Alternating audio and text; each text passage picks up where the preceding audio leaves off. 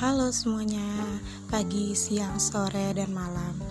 Apa kabarnya? Kembali lagi di bersama saya Liza. Saya akan bercerita tentang sesuai judul yang ada di podcast ini, yaitu kepahitan menjadi sebuah kemanisan. Gue mengambil judul itu karena dari pengalaman pribadi gue. Jadi waktu itu pas gue SMA gue merasakan kebahagiaan luar biasa tapi di endingnya nggak enak banget karena ya itu gue bener-bener rasain gak punya teman sama sekali gue ngerasa sendiri. Bahkan di saat acara sekolah perpisahan gue tuh ngerasa orang yang dulu deket sama gue tiba-tiba orang itu nggak kayak orang gak kenal gitu sama gue. Mungkin itu karena kesalahan gue pribadi. Tapi uh, segala kesalahan itu pastikan mereka juga harus melihat sisi baik kita yang dulu-dulu atau uh, ini tapi ternyata mereka hanya mendengarkan kata orang lain itu dan mereka nggak ngeliat kebaikan orang lain eh, nggak ngeliat kebaikan kita di masa lampau.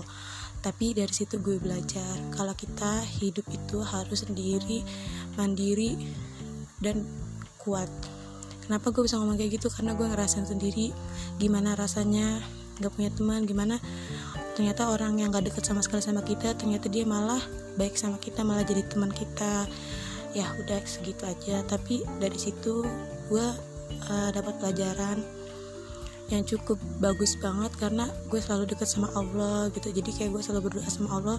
Terima kasih karena sudah menunjukkan yang baik untuk hamba dan membuang yang buruk untuk hamba yaitu mungkin. Dan dari situ gue belajar kerasa kepahitan kesedihan yang ada di hidup gue dan gue ngerasa dunia itu nggak adil kenapa mesti gue kayak gini atau gimana gimana gitu. Tapi itu cuma beberapa saat dan beberapa bulan. Cuma trauma yang gue hadapi kayak gitu masih ingat sampai sekarang tapi selalu kebantu sama kebahagiaan gue yang gue gue hadapi sekarang.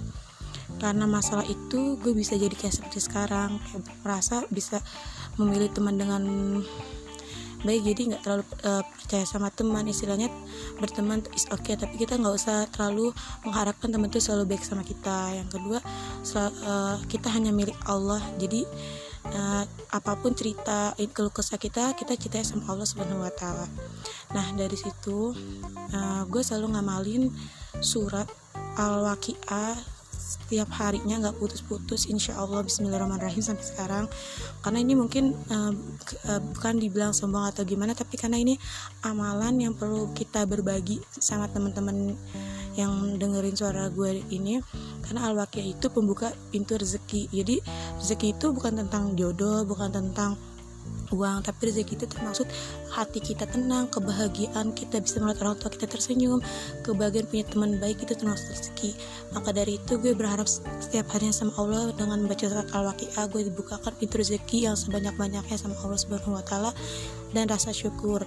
Dan dari situ juga gue merasakan kehidupan gue berubah total. Jadi gue alhamdulillah bisa mendapatkan kebahagiaan yang luar biasa.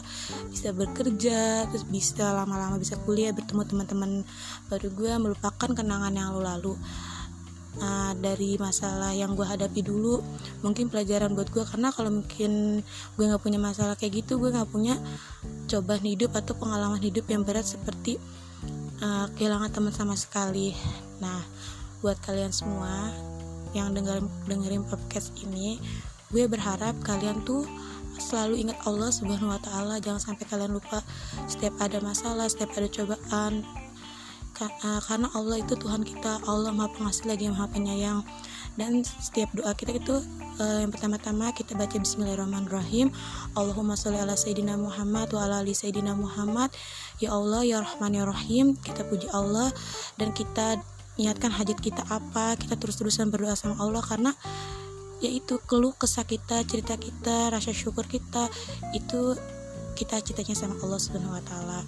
Dan kalian mengamalkan surat Al-Waqiah, kalian juga bisa cari di pedoman di uh, Google kurang lebihnya karena aku juga nggak bisa ngejelasin banyak-banyak takut ada kata-kata yang salah. Tapi kalau aku pribadi mengamalkan setiap hari mudah-mudahan insya Allah kalau misalkan ketika aku lagi sibuk banget insya Allah aku bacanya pagi atau malam. Tapi setiap hari itu harus baca karena itu pembuka pintu rezeki. Kayak sekarang aku bekerja di tempat yang bener-bener aku impikan dan bener-bener itu kejadian nyata banget. Terus hal yang dulu aku pengenin dari aku belum almarhum papa aku ada uh, kenapa sih kayak gini? Tapi ternyata di dunia sekarang aku merasakan aku bisa punya sesuatu itu.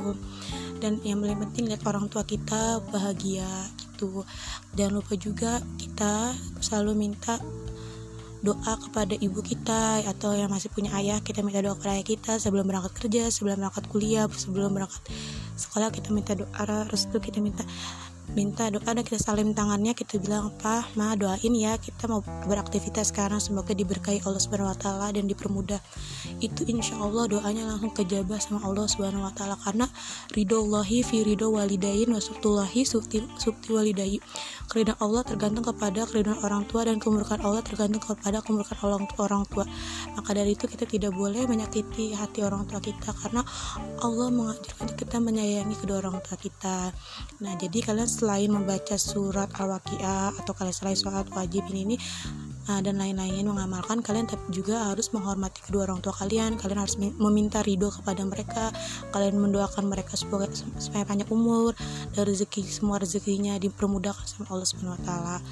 Udah guys mungkin podcast dari saya segitu aja. Buat kalian yang belum mendapat hajat kalian belum terkabul semoga Allah Subhanahu wa taala mengabulkan hajat-hajat kalian dipermudah dan dilancarkan jika impian kalian tidak ter, uh, tercapai mungkin Allah menggantikan impian kalian menjadi lebih baik lagi dan diberi kesabaran untuk menerimanya. Sekian podcast dari saya Liza, kurang lebihnya mohon maaf. Bilahi taufiq wal hidayah. Wassalamualaikum warahmatullahi wabarakatuh. Bye.